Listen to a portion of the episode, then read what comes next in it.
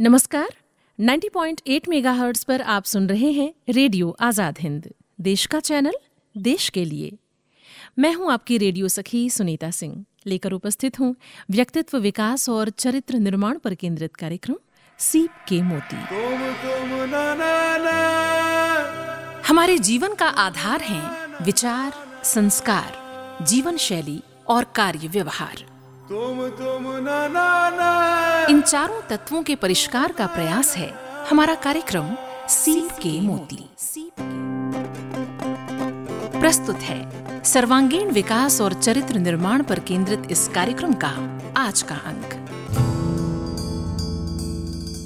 सीप के मोती, ये एक ऐसा कार्यक्रम है जिसमें हम अलग अलग विषयों पर बातचीत करते हैं और हमारी कोशिश रहती है कि ऐसे विषय हम लें कि आधे घंटे की इस बातचीत के बाद आपके भीतरी संसार में कुछ सकारात्मक जुड़ सके, कुछ अच्छा प्रभाव हो। आपके हाथ कुछ विचार के मोती लगें ताकि आप आज से बेहतर इंसान बन सकें, आज से सफल इंसान बन सकें। वैसे श्रोताओं, हमारे भीतर का जो ये परिवर्तन है, ये कई तरह से हो सकता है। कभी अच्छे विषय पर चर्चा से, विमर्श से ये परिवर्तन होता है। कभी अपने भीतर की यात्रा करके हम अपनी कमियों पर नज़र डालते हैं और फिर उन्हें दूर करते हैं। कभी कुछ अच्छा पढ़कर देखकर हम सीखते हैं। या कभी किसी महान व्यक्तित्व से मिलकर भी हमारा जो भीतरी संसार है, वो समृद्ध होता है। इस संसार में अनेक ऐसी महान विभूतियाँ हैं जिनसे बहुत कुछ सीखा जा सकता है। उनके विषय में, उनके कार्यों के विषय में, उनके व्यक्तित्व के विषय में हमें लगातार सूचनाएँ मिलती रहती हैं, समाचार मिलते रहते हैं और अगर संयोग हुआ तो उनसे मुलाकात भी हो जाती है। लेकिन ऐसी विभूतियाँ जो अब इस संसार में नहीं हैं, उन तक पहुँचने का माध्यम केवल किताबें हैं। या फिर ऐसे लोग जिन्होंने स्वयं उनके कृतित्व और व्यक्तित्व पर काम किया है या इतिहास से जिनका नाता रहा है, जुड़ाव रहा है। तो आज सीप के मोती कार्यक्रम में हम एक ऐसे ही प्रेरणादायी व्यक्तित्व की चर्चा करेंगे, बुंदेल केसरी, महाराजा छत्रसाल की, जिन्होंने मुगल शासक औरंगज़ेब के विरुद्ध संघर्ष किया और बुंदेलखंड में अपना स्वतंत्र बुंदेला राज्य स्थापित किया और महाराजा की पदवी प्राप्त की। कैसा था उनका जीवन? वो कौन लोग थे जिन्होंने उनके जीवन को दिशा दी, उन्हें भीतर से गढ़ा?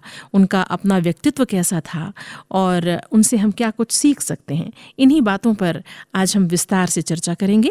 हमारे साथ हैं श्री ब्रजेश कुमार श्रीवास्तव, अध्यक्ष इतिहास विभाग, डॉक्टर हरि सिंह गौर, केंद्रीय विश्वविद्यालय, सागर। ब्रजेश जी, नमस्कार। नमस्कार सुनीता जी। बहुत बहुत स्वागत है इस कार्यक्रम में आपका बहुत सुंदर विषय के साथ हम फिर एक बार अपने श्रोताओं के समक्ष उपस्थित हैं। छत्रसाल की ईश्वर, आस्था और धार्मिक आचरण, इस विषय पर आज हम बात करने जा रहे हैं। तो ब्रजेश जी, मुझे लगता है कि सबसे पहले तो आप हमारे जो सुनने वाले हैं, उन्हें महाराजा छत्रसाल के बारे में कुछ बताएँ। हमारे श्रोताओं के लिए यह जानना आवश्यक है कि छत्रसाल का औरंगज़ेब के साथ विरोध क्यों था? हुआ यह कि छत्रसाल के पिता चंपत राय बुंदेलखंड के एक बहादुर व्यक्ति थे और उन्होंने प्रतिज्ञा की थी कि वे सदैव ओरछा के राजगद्दी के प्रति वफादार रहेंगे। औरंगज़ेब का जब दारा सिकों से युद्ध हुआ तो औरंगज़ेब ने चंपत राय से मदद मांगी थी और चंपत राय की सहायता से ही औरंगज़ेब ने दारा पर विजय हासिल की थी। अब यहाँ पर औरंगज़ेब को चंपत राय के प्रति कृतज्ञ होना था लेकिन औरंगज़ेब चाहता था कि चंपत राय ओरछा न जाकर मेरे साथ रहें और उनके जितने भी युद्ध हैं उनमें बहादुरी का परिचय दें और उनके लिए विजय हासिल करें। और चंपत राय किसी के दिन लेना स्वीकार नहीं कर सकते थे। वो वापस आ गए। उसके बाद औरंगज़ेब ने उनके पीछे सेना भेजी और कहा कि इनका जो सर काट कर लाएगा उसको इनाम दिया जाएगा। और फिर जो बुंदेलखंड के लोग थे वो औरंगज़ेब के डर से उनकी कोई सहायता नहीं कर रहा था। अंततः गत्वा चंपत राय ने और उसकी पत्नी ने आपस में एक दूसरे को कटार भोगकर आत्माहुति कर दी। सत्तर साल को ये बड़ा नागवार गुजरा। समय उनकी उम्र मात्र बारह वर्ष की थी। और वो चाहते थे कि मैं इसका बदला लेकर आऊँगा। लेकिन अब प्रश्न यह था कि उनकी कोई सहायता करने तैयार नहीं था औरंगज़ेब के भाई से बिल्कुल। तो उनको जब शिवाजी के बारे में पता चला कि शिवाजी दक्षिण भारत में उनके प्रति अभियान चला रहे हैं तो छत्रसाल ने सोचा कि क्यों ना शिवाजी से मिला जाए। और उसके बाद स्वामी प्राणनाथ से भी छत्रसाल की भेंट होती है। और अंत से कुछ परिस्थिति ऐसी बनती है कि हर चीज़ छत्रसाल के पक्ष में आती है और वो मुगल सेना से डट कर लोहा लेता है। हम्म। तो ये सत्ताल के बारे में है जो कि हमारे श्रोताओं को जानना आवश्यक है। बिल्कुल तो एक भूमिका के तौर पर हमारे श्रोताओं ने जाना कि महाराजा छत्रसाल कौन थे क्या पृष्ठभूमि थी क्यों ये युद्ध हुआ था? और सच है कि अगर किसी बच्चे के माता पिता के साथ इस तरह का व्यवहार हो तो फिर उसे भुला पाना बहुत मुश्किल होता है। और एक मन में संकल्प जागता ही है कि हम इसका सही जो प्रतिफल है, वो हम जो भी व्यक्ति है, अत्याचारी, उसको हम दें। तो इसी तरह की भावना थी उनके भीतर और आपने दो नाम लिए हैं, शिवाजी और स्वामी प्राणनाथ। और मैं समझती हूँ कि दोनों ही एक तरह से उनके गुरु रहे हैं। उनके जीवन में बहुत बड़ी भूमिका इन दोनों व्यक्तित्वों की रही है। और गुरु के बिना तो वैसे भी जीवन में हम कुछ नहीं कर सकते हैं। तो गुरु से ही हम शुरुआत करते हैं जो महाराजा छत्रसाल थे, उनके जीवन पर शिवाजी महाराज का कैसा प्रभाव हुआ? किस तरह की सीख ली और क्या कुछ उन्होंने उनसे मार्गदर्शन लिया? असल में शिवाजी चाहते थे कि औरंगज़ेब के विरुद्ध एक पूरा का पूरा संगठन बनाया जाए और वो संघर्ष कर रहे थे। और शिवाजी के बारे में छत्रसाल ने भी सुन रखा था। छत्रसाल चाहता था कि मैं भी शिवाजी से मिलूं, लेकिन उनके पास कोई रास्ता नज़र नहीं आ रहा था। शिवाजी तक पहुँचे कैसे बुंदेलखंड से दक्षिण बहुत दूर है और उनके पास धन की भी कमी थी। फिर उसी समय पता चला कि राजा जय सिंह औरंगज़ेब का सेनापति बनकर शिवाजी से युद्ध लड़ने जा रहा है। तो छत्रसाल को लगा क्यों ना जय सिंह के साथ शामिल हुआ जाए, उनकी सेना में और कम से कम दक्षिण भारत तक पहुँचा जाए। तो जय सिंह की सेना में वो चले गए। जयसिंह भी जानते थे कि ये चंपत राय के पुत्र है तो आसानी से उनको अपनी सेना में उन्होंने रख लिया। और फिर उसी बीच में मनसबदार भी बन गए थे वो मुगल मनसबदार। लेकिन उनका जो अंतरात्मा की आवाज़ थी वो उनको धिक्कारती रहती थी। और इसका वर्णन एक कवि ने बहुत अच्छी तरह से कहा है। वो कहते हैं एड़ बुंदेल खंड की राखी चंपत कीर्ति जगत मुक्त बाकी। सिंह चपन के नंदन शीस नबाबे काहे। हम भूले सेवो व्रथा हित जान के बाई एड़ एक शिवराज निभाई करे आपने चित्त की चाई। ऐसे गुण शिवराज के बसे चित्त में आई मिलवो ही मन में धर्यो मन से तज्जो बनाई। तो उन्होंने अंतरात्मा की आवाज़ आई कि मैं चंपत राय का पुत्र होकर और उनकी मुगल सेना में मनसबदार हूँ तो मेरे लिए शर्म की बात है। और हम्म, मुझे। शिवाजी से मिलना चाहिए जब पर शिवाजी डटकर औरंगज़ेब से लोहा ले रहे तो उन्होंने फिर मन बना लिया और मनसब को त्याग कर वो शिवाजी से जा मिले। शिवाजी से उन्होंने जब अपने कहा कि मैं आपके साथ रहकर लड़ना चाहता हूँ तो शिवाजी ने कहा कि नहीं भाई दक्षिण भारत में तो मैं बेहतर कर ही रहा हूँ औरंगज़ेब के विरुद्ध। आप बुंदेलखंड जाइए और उत्तर भारत में औरंगज़ेब के विरुद्ध संघर्ष कीजिए। तो छत्सल ने बताया कि हाँ कोई मदद नहीं कर रहा है। तो फिर शिवाजी ने उनको भवानी नाम की तलवार शिवाजी माँ दुर्गा के भक्त थे और जिस भवानी तलवार से उन्होंने दुश्मनों के छक्के छुड़ाए थे वह छठ साल को दी। और साथ ही कहा कि राख ये ब्रजनाथ को हाथ ले कर बार ये रक्षा करिए सदा यह जानो निर्धार। साथ ही कहा कि आप गौ ब्राह्मणों की रक्षा करिएगा वेदों की रक्षा करना स्वर दिखाना और हिंदू धर्म की ऐसा संभव पटाखा ठहराना तो इस हम्म, हम्म। प्रकार उन्होंने धर्म की भी शिक्षा दी और एक दर्शन भी दिया और कहा कि तुम जाइए और मेरा आशीर्वाद तुम्हारे साथ है। और इस प्रकार छत्रसाल उनको राजनीतिक गुरु मान लिया और छत्रसाल उनका आशीर्वाद लेकर पुनः बुंदेलखंड में आए। लेकिन अब उनको ये विश्वास था कि चूँकि मेरे गुरु का आशीर्वाद है तो निश्चित रूप से मुझे कहीं ना कहीं किसी न किसी रूप में मदद मिलेगी मिलेगी। और वो उसी विश्वास के साथ वापस बुंदेलखंड आए और उन्होंने संघर्ष आरंभ किया। ये बहुत ही सुंदर तरीके से आपने विस्तृत वर्णन किया कि किस तरह से मुगल सेना में ही वो मनसबदार थे और उनकी अंतरात्मा उन्हें कचोट रही थी कि कैसे वो उस सेना में काम कर सकते हैं जिस सत्ता ने उनके माता पिता के प्राण लिए हैं। और फिर वो एक अकेला व्यक्ति कैसे सोच सकता है? उन्होंने सोचा कि मैं किसकी सहायता लूँ? और फिर वीर शिवाजी की उन्हें स्मृति आई, उनकी याद आई कि वो औरंगज़ेब के खिलाफ संघर्ष कर रहे हैं। और इस तरह से शिवाजी महाराज का आशीर्वाद उन्हें मिला। आपने कहा कि राजनीतिक गुरु उनके थे वो। उन्होंने बताया कि कैसे उनको काम करना है और भेंट स्वरूप अपनी तलवार दी। तो इस तरह से एक यात्रा छत्रसाल की शुरू होती है और एक दिशा मिल जाती है उनको कि किस तरह से अपने जीवन में वो आगे बढ़ेंगे और किस दिशा में वो आगे बढ़ेंगे। तो ये काम किया छत्रपति शिवाजी ने। अच्छा आज हम जो चर्चा कर रहे हैं, वो छत्रसाल की ईश्वर आस्था और धार्मिक आचरण की बात हम कर रहे हैं। तो हम चाहते हैं कि आप हमारे सुनने वालों को छत्रसाल की ईश्वर पर जो आस्था थी, उसके विषय में कुछ विस्तार से बताएँ।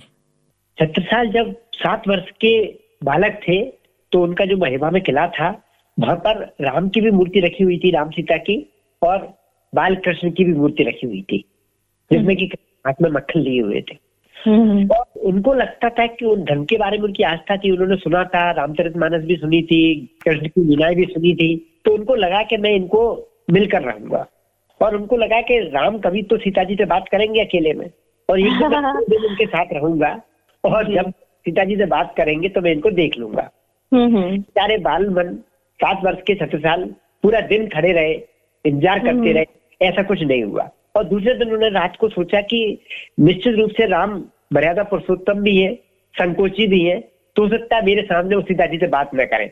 लेकिन कृष्ण तो नटखट है। और ये जब गोपियों के साथ नृत्य कर सकते हैं तो मैं इनके साथ तो नृत्य करते ही रहूँगा। और ये माखन खा रहे हैं खा के नृत्य अवश्य करेंगे खुशी में। तो दूसरे दिन वो बाल कृष्ण के सामने जाके खड़े हो गए। देखते हम्म। रहे। देखते रहे वो अचानक उनको लगा कि कृष्ण नृत्य कर रहे हैं और वो भी उनके साथ नृत्य करने लगे। अच्छा। और उन्होंने जब यह बात लोगों से शेयर की तो लोगों को भरोसा नहीं हुआ बात बच्चा समझ के बात को टाल दिया।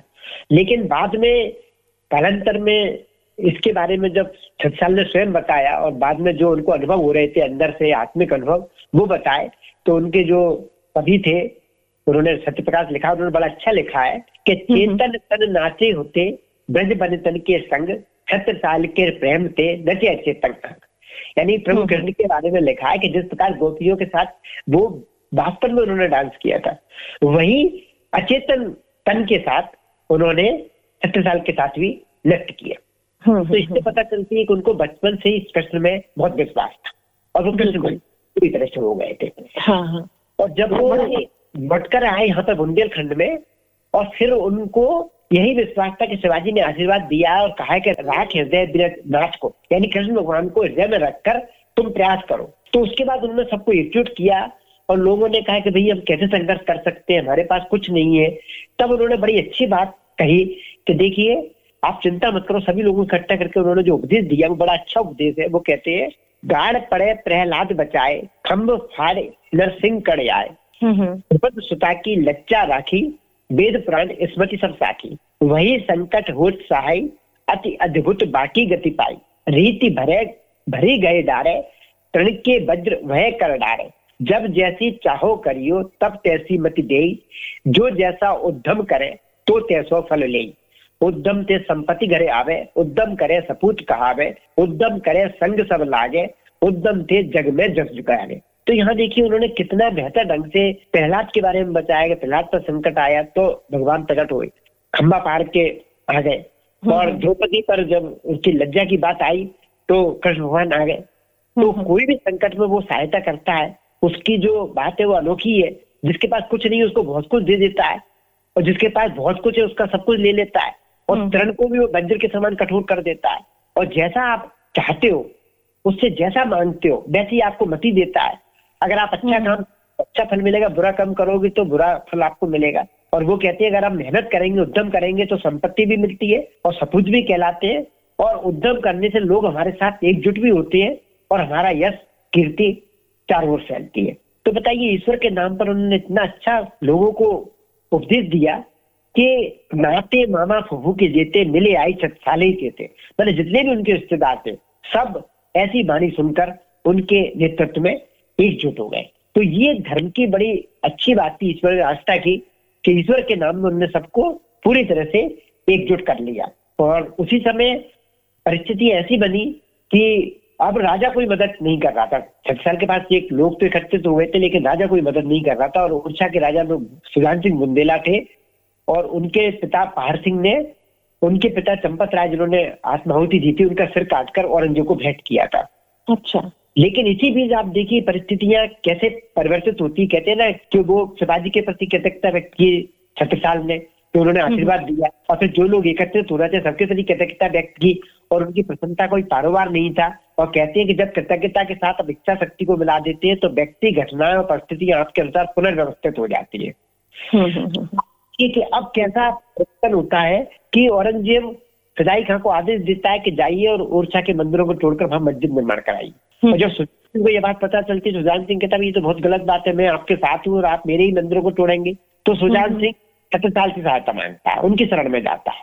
हम्म, अब आप देखिए कि छत्रसाल के पिता का सर काटकर सुजान सिंह के पिता ने औरंगज़ेब को भेंट किया था। लेकिन यहाँ पर वो उस चीज़ को याद नहीं करते और वो शरणागत की रक्षा करना अपना दायित्व मानते हैं। जैसा कि एक बार प्रभु राम ने भी किया था और जी जी। कहा जाता है कि जो सभी आवाज़ शरणाई राखे उताई प्राण की नाई अगर विभीषण भयभीत होकर रावण से मेरे पास आया है तो ठीक है रावण ने मेरी पत्नी का हरण किया है लेकिन मैं उसको प्राण के समान उसकी रक्षा करूँगा। और यही बात छत्रसाल कहते हैं वो कहते हैं सुजान सिंह से जब सुजान सिंह शरण मांगने आते हैं तो कहते हैं तोलो फ़िक्र में आई है जोलो घट में प्राण। कहते आप चिंता नहीं करो जब तक मेरे शरीर में प्राण है तो मैं फ़िक्र करने की ज़रूरत नहीं है। और फिर जब ये बात छत्रसाल कहते हैं तो सुजान सिंह क्योंकि बड़े होते हैं तो आशीर्वाद देते हैं बड़ा अच्छा आशीर्वाद देते हैं। वो कहते हैं कि हिंदू धर्म जग जाई चलावो दौर दिली दल हलन हलावो। अभय देव निज वंश को फतेह लेव फरमा छत्र साल तुम पे सदा करे विसंबर शाह यानी कि प्रभु तुम्हारी हृदय रक्षा करेंगे और तुम हिंदू धर्म की पताका को जग में फैलाओ भारत में फैलाओ और मुगलों को आप उनकी सेना का मुकाबला करिए। तो आप देखिए कि इस विश्वास से कितना परिवर्तन हो रहा है कि एक राजा उनके साथ आ गया। तो ये सबसे बड़ा उनके ईश्वर की आस्था का प्रमाण था। तो बहुत ही सुंदर तरीके से आपने बताया कि बचपन से ही उनके भीतर कुछ ऐसे आध्यात्मिक बीज थे और फिर उस तरह की अनुभूतियाँ हुई। और मुझे लगता है कि जब ईश्वर के नाम पर कोई अभियान चला, जैसा कि सारे लोगों को उन्होंने धर्म के हिसाब से जोड़ा तो वो काम पूजा की तरह हो जाता है। उस तरह का समर्पण उसमें आता है। जो भी व्यक्ति उसमें जुड़ता है, वो समर्पण के साथ काम करता है। तो इस तरह से राजा छत्रसाल की जो ये यात्रा थी औरंगज़ेब के विरुद्ध, वो शुरू होती है। और जैसा कि आपने बताया कि भगवान श्री राम ने जैसे विभीषण का साथ दिया था, उस तरह से उस उदारता के साथ, उस मनुष्यता का भी परिचय उन्होंने दिया। महाराजा छत्रसाल ने सुजान सिंह के साथ वो उस तरह का उनका बर्ताव रहा। अच्छा आपने स्वामी प्राणनाथ जी की चर्चा की, ब्रजेश जी। तो यहाँ हम ये जानना चाहेंगे कि जो शिवाजी महाराज थे, वो तो उनके राजनीतिक गुरु हुए, उनको भीतर से उन्होंने गढ़ने का काम किया। स्वामी प्राणनाथ जी जो थे, वो उनके आध्यात्मिक गुरु कहलाते हैं। तो उनसे उनकी कैसे भेंट हुई और किस तरह का जीवन मूल्य उनसे उन्होंने प्राप्त किया? ऐसे साल में एक बड़ी अच्छी बात कही थी जो हमने एक लाइन में आपको अभी बताई थी कि जब जैसो उद्यम करिए, तब तैसी मति गई। मतलब आप जब जैसा करना चाहते तब वैसी मसी और वैसी व्यवस्था ईश्वर करता है। और छत्तीस साल के साथ लोग एकत्रित थे राजा सुजान सिंह भी उनके साथ था लेकिन अभी उनके पास धन की कमी थी। लेकिन छत्तीस साल संतोष इस बात के थे। हम्म। उनको वो था उनमें संतोष था। और कहते हैं कि जब आप कृतज्ञता व्यक्त करते हैं आपका संतोषी स्वभाव होता है तो आप धन के लिए चुंबक बन जाते हैं। तो संबंधित स्वतः स्वतंत्र आपकी ओर आकर्षित होती है।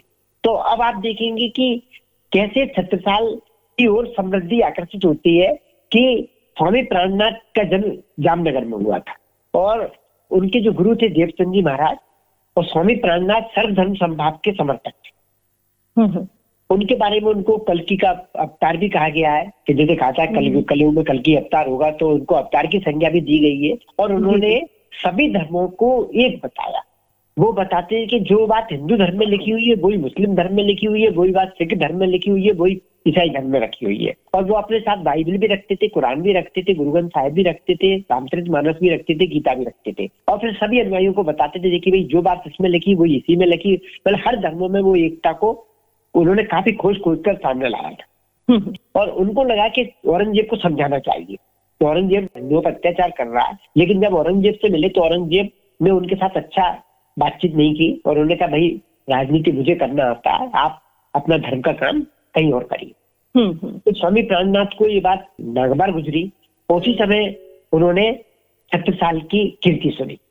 वो ऐसा समय था कि छत्तीस साल की कीर्ति का डंका भारतवर्ष में बज रहा था। तो स्वामी प्राणनाथ छत्तीस साल से मिलने के लिए आकर्षित हुए। उधर छत्तीस साल उनके पास सब कुछ था लेकिन उन्हें कहीं ना कहीं किसी न किसी भी चीज़ का कमी सा एहसास होता था। और वो भी चाहते थे कि ये कमी कैसे पूरी हो।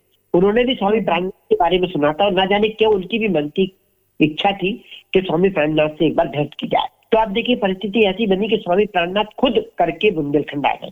हम्म, हम्म। और यहाँ पर सोलह सौ तिरासी ईस्वी के आसपास बहु के समीप इनकी भेंट होती है। और उन भेंट के बारे में कवि ने बहुत अच्छा लिखा है उनके जो राजकवि थे। वो लिखते तो ही प्राणनाथ प्रभु आए दिल के कुल संदेह मिटाए। उन ऐसो कछु ज्ञान बखानियों अपनो करे जाते जग जानियो परम धाम की लीला गाई प्रेम लक्षणा भक्ति दृढ़ाई तत्व साल को ज्ञान सुनायो परम तत्व प्रगट दर्शायो। कहा जाता है कि जैसे ही प्रभु प्राणनाथ यहाँ पर आए तो छत्र साल के जितने भी संदेह थे जितनी भी शंकाएँ थी जो मन में उदासी का भाव था न जाने क्यों अपने आप मिट गया। तो ऐसो कुछ ज्ञान बखाने उन्होंने कुछ ऐसा ज्ञान छत्र साल को सुनाया कि पूरा जगत उनको अपना लगने लगा। परम धाम की लीला गाई प्रेम लक्षणा भक्ति जड़ाई और उन्हें बताया कि किस प्रकार परम धाम में क्या होता है श्री कृष्ण क्या है उनकी जो गोपियाँ थी वो कैसी है और किस प्रकार उनका पुनर्जन्म यहाँ पर होता है। और बताया कि हम आप कहीं ना कहीं उसी पुनर्जन्म के लक्षण के स्वरूप यहाँ पर है। और जिस प्रकार मेरी तुमसे मिलने की इच्छा हो रही थी और तुम्हारी मुझसे मिलने की इच्छा हो रही थी तो आपको बताया कि हम शुरू में कृष्ण के साथी थे अच्छा। और गोपियों के रूप में थे। हम्म, हम्म, और उसके बाद उन्होंने परम तत्व प्रकट दर्शाया। और उसके बाद उनको प्रकट करके बताया, उनको अपना याद दिलाई कि जैसे इंदिरा जो उनकी धर्म प्रिया थी, वो मैं थी, और जो शकुंडल धर्म प्रिया थी, वो तुम थी। क्योंकि हम पहले भी साथ रह चुके और अब भी हमारा साथ मिलना लिखा हुआ था, इसलिए हमारा आपसे भेंट हुई है। और इसलिए अगर इस पूरे विश्व में मर्द अगर कोई और, एक कोई व्यक्ति है तो वो सिर्फ़ कृष्ण है। और हम सब तो स्त्रियाँ हैं। तो इसलिए आप देखिए स्वामी प्राणनाथ का जितने भी ग्रंथ आप देखेंगे हर ग्रंथ में वो अपने आप को स्त्री लिखते हैं हम्म, कि मैं ऐसा करती हूँ। अच्छा। तो छत्रसाल बड़े प्रभावित हुए और छत्रसाल ने उनको अपना आध्यात्मिक गुरु मान लिया और फिर जो आशीर्वाद दिया प्रेम स्वामी प्राणनाथ ने छत्रसाल को वो आशीर्वाद यूँ था करो राज छत्रसाल मही को रण में हो सदा जयती को। यह मही तुम्हें दई नूरानी जहाँ प्रकट हिरण की खानी। राज तिलक छत्रसाल फिर दियो साग दर्शा कहा कि ये, मैं जानता हूँ तुम्हारे पास धन की कमी है। पन्ना को तो अपनी राजधानी बनाइए और ये नूरानी धरती है। और यहाँ पर तुमको हीरो की खान मिलेगी, जिससे तुम्हारी धन की पूरी कमी पूरी हो जाएगी। और साथ ही कहा कि छत्ता तेरे राज में धक धक धरती होए, जित जित घोड़ा पग धरे उतुत पत्ती होए। तो इस प्रकार आप देखिए छत्रसाल को स्वामी प्राणनाथ से भेंट हुई। उन्होंने अपने, उनको पूर्व की याद भी दिलाई। और उनके जो शंकाएँ थी, समाधान थी, जितनी भी शंका थी उनके मन में, उन्होंने जितने भी प्रश्न पूछे, हर प्रश्न का उन्होंने वांछित उत्तर दिया और छत्रसाल उनके आगे नतमस्तक हो गए। और फिर छत्रसाल को उनसे ही आशीर्वाद मिला कि आपको समृद्धि रहेगी और कोई आपको हरा नहीं पाएगा जीवन में और आप पन्ना जगह पे आप रहेंगे जहाँ पे हीरो की खानी धन की आपको कभी कभी होगी तो स्वामी प्राणनाथ एक परम गुरु की तरह उनके जीवन में आए और उनका मार्ग प्रशस्त किया और एक तरह से जीवन का मर्म उन्होंने समझा दिया। अच्छा ब्रजेश जी, आगे हम जानना चाहते हैं कि जो छत्रसाल थे, उनके धार्मिक आचरण के विषय में आप संक्षेप में बता दें हमारे सुनने वालों को। गीता जी देखिए, जैसा कि हमने बताया कि पूरा का पूरा आचरण ही उनका धर्म में था और उन्होंने प्रजा को भी बिल्कुल, जैसे रामचरित मानस में जिसका लिखा हुआ है, जब प्रताप रवि भय फ्री दुआई देश प्रजापाल अति वेद विधि कटव नहीं अगलेश तो उसमें जैसा लिखा वैसा ही उन्होंने करके दिखाया। और वो खुद लिखते भी है कहा भी है उन्होंने कि बालक लो पाले प्रजा प्रजा पाल छत्रसाल जो शिष हित अनहित सुहित करत प्रता प्रतिपाल। रैयत सब राज़ी रहे ताजो रहे सिपाही छत्र साल ते ही राज को बाल न को जाए। तो उसने बिल्कुल बच्चों जैसे प्रजा का ध्यान रखा और पूरा खुद धार्मिक आचरण किया और पूरे प्रजा को प्रेरित किया कि वह भी धार्मिक आचरण करे। और उसी समय औरंगज़ेब की मृत्यु हो चुकी थी। औरंगज़ेब के जो उत्तराधिकारी थे, बहादुर शाह प्रथम, वो लोहागढ़ को जीतना चाहते थे तो उनके मंत्री ने सलाह दी कि लोहागढ़ बहुत मुश्किल है जीतना। और जिस प्रकार आपके पिता औरंगज़ेब की मदद चंपत राय ने की थी, उसी प्रकार अगर छत्रसाल आपकी मदद करे तो आप ये विजयश्री हासिल कर सकते हैं। उन्होंने छत्रसाल को बुलाया और उनसे मदद मांगी। और छत्रसाल आप देखिए कि इतना सब होने के बावजूद भी उसके मन में कोई बैर नहीं था। कोई विरोध नहीं था। जब शरण मांगी और सहायता मांगी तो सहायता के लिए तत्पर हुए और उन्होंने बहादुर शाह के लिए लोहागढ़ जीत कर दे दिया। तो बहादुर शाह ने कहा कि मैं तुमको मनसबदार बना रहा हूँ और ये मेरी बख्शीश है। तो यहाँ पर बड़ी अच्छी बात छत्रसाल कहते हैं, जो कि हमें सभी को याद रखनी चाहिए। वो कहते हैं कि दो करोड़ की जिमी ठिकाने पुण्य दीनी हीरन की खाने सो प्रभ की बख्शीश बनी हूँ कर्म निमित्त निज देश धनी हूँ। मनसर दाय होए को काको नाम सुंदर सुन जग ढाको यानी यहाँ बड़ी अच्छी सीख दे रहे हैं। मतलब कहते हैं ना कि मुझे तूने दाता बहुत कुछ दिया है तेरा शुक्रिया है तेरा शुक्रिया है। तो आप देखिए वो बता रहे हैं यहाँ पर कि मेरे पास दो करोड़ से ज़्यादा की तो ज़मीन है जिस पर ज़मीन पर चीज़ें मिल रही है। और फिर मुझे इसके अलावा हीरो की खान मिल चुकी है। और मेरे को आप बख्शीश की बात करें मेरे को प्रभु बख्शीश दे रहा है प्रतिदिन दे रहा है। और मैं जैसे जैसे कर्म जीतता जा रहा हूँ वैसे वैसे मेरे को बख्शीश मिलती जा रही है। मनसबदार हो तो काको। तो वो व्यक्ति क्यों किसी का मनसबदार होगा? जिस प्रति प्रभु की कृपा है और जो उसके साथ खुद प्रभु। हम्म, हम्म, हम्म, तो इससे मेरे को माया नहीं चाहिए मेरे को तो प्रभु चाहिए। और मेरे साथ प्रभु है तो मेरे पास सब कुछ है। यहाँ तक कि स्वामी प्राणनाथ की मृत्यु के बाद लोगों ने कहा कि प्राणनाथ की गद्दी पर आप बैठिए। तत्काल इनकार कर दिया कि भाई मैं सेवक हूँ स्वामी नहीं हूँ। और उसके बाद आप देखिए कि उन्होंने पूरा सेवा रखा और उन्होंने उनकी गद्दी पर आज जो प्राण- प्रणामी मंदिर में आप जाएँगे तो उसमें वो ग्रंथ रखे हुए हैं, जिसमें कि तत्कालीन ने जो ग्रंथ प्राणनाथ जी पर जो ग्रंथ लिखे गए थे वो पूरे के पूरे ग्रंथ फुलजल स्वरूप में रखे हुए हैं। उसी की पूजा हुई। तो गुरु का ऐसा सम्मान उनके मन में था। तो ब्रजेश जी बहुत ही विस्तार के साथ ये चर्चा हमने की है। अब हम चलते चलते आपसे अंत में ये जानना चाहते हैं कि छत्रसाल जी के जीवन पर इतने विस्तार से हमने बातचीत की, उनके जीवन से क्या सीखा जा सकता है? देखिए छत्रसाल के जीवन से यही सीखा जा सकता है कि आपको कभी भी किसी के साथ बैर नहीं करना विरोध नहीं करना, मन में कोई कुटिलता नहीं रखनी और यथासंभव जो भी आपसे मदद मांगने आए उसकी मदद करना है। और हम्म। ईश्वर की हमेशा आराधना करना है। जैसा कि छत्रसाल स्वयं कहते थे ज्ञान धान उपजय नहीं हरि चर्चा न सुहाई छत्रसाल ने जिन नरम को जन्म अकारत जाए। मतलब जो लोग जिनके मन में ज्ञान ध्यान नहीं है और हरि चर्चा में जिनका मन नहीं लगता तो ऐसे नरों का जन्म बिना कारण के गुजर रहा है। और साथ ही वो कहते हैं श्री जुगल चरण को छोड़ के मन राखत कुछ और छत साल तिन नरन को नहीं एक आउट हो यानी जो प्रभु के चरणों को छोड़कर कुछ और पर अपना ध्यान रखते हैं माया में उलझे रहते हैं भौतिक भौतिकवाद में उलझे रहते हैं उनको कहीं पर कोई ठोर नहीं है कभी भी शांति नहीं है। सबसे महत्वपूर्ण चीज़ उन्होंने जीवन से यही सीखना चाहिए संघर्ष जितना ज़्यादा करेंगे उतनी ज़्यादा सफलता मिलेगी। और हम्म। बिना संघर्ष के जीवन है ही नहीं। और हमें पूरे ईश्वर को अपने अंदर बिठाकर ईश्वरी भाव में रहते हुए कर्म करना है। और भौतिक उपलब्धि उतनी ही प्राप्त करना है भौतिक संबंधी जितनी की आवश्यक है। उससे ज़्यादा हमें नहीं चाहिए। और जो कुछ भी मांगना हम ईश्वर से मांगेंगे हम किसी व्यक्ति से मांगकर अपने ईश्वर को छोटा नहीं करेंगे। तो लोभ से बचें और जो मांगना है ईश्वर से मांगें। तो बहुत सुंदर तरीके से आज आपने महाराजा छत्रसाल की ईश्वर आस्था और धार्मिक आचरण पर चर्चा की ब्रजेश जी। और संक्षेप में अगर हम कहें तो ये कहना चाहते हैं कि हर इंसान का जीवन अलग होता है। घटनाएँ अलग होती हैं, परिस्थितियाँ अलग होती हैं, लेकिन कुछ सूत्र वाक्य होते हैं, कुछ जीवन मूल्य होते हैं, वो हर व्यक्ति अगर अपना लेता है तो जीवन आसान हो जाता है। तो एक आध्यात्मिक हमारा रुझान होना चाहिए और हमें मानवता की ज़मीन पर होना चाहिए। दुश्मन के लिए सदा बैर उनके मन में नहीं था तो एक करुणा और प्रेम का भाव हमारे मन में हो, संतोष का भाव हो, लोभ न हो और गुरु के प्रति संपूर्ण समर्पण का भाव, ये वो सूत्र हैं जो आपको जीवन में सफलता देते हैं, आपके जीवन को आगे बढ़ाते हैं और खुशी के साथ आपका जो जीवन है वो बीत जाता है। तो ब्रजेश जी, बहुत ही सुंदर आज की चर्चा रही। हम आपका बहुत धन्यवाद करते हैं और उम्मीद करते हैं कि अगले कार्यक्रम में बहुत जल्द आपसे फिर हम मिलेंगे। आज आपने समय निकाला और ये बातचीत हमारे साथ आपने की। आपका बहुत धन्यवाद, बहुत शुक्रिया। सीप के मोती।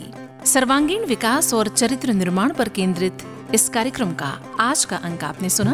उम्मीद है आज का ये कार्यक्रम आपको पसंद आया होगा। अगले अंक में फिर आपसे होगी मुलाकात। आप सुनते रहिए 90.8 मेगाहर्ट्ज पर रेडियो आज़ाद हिंद।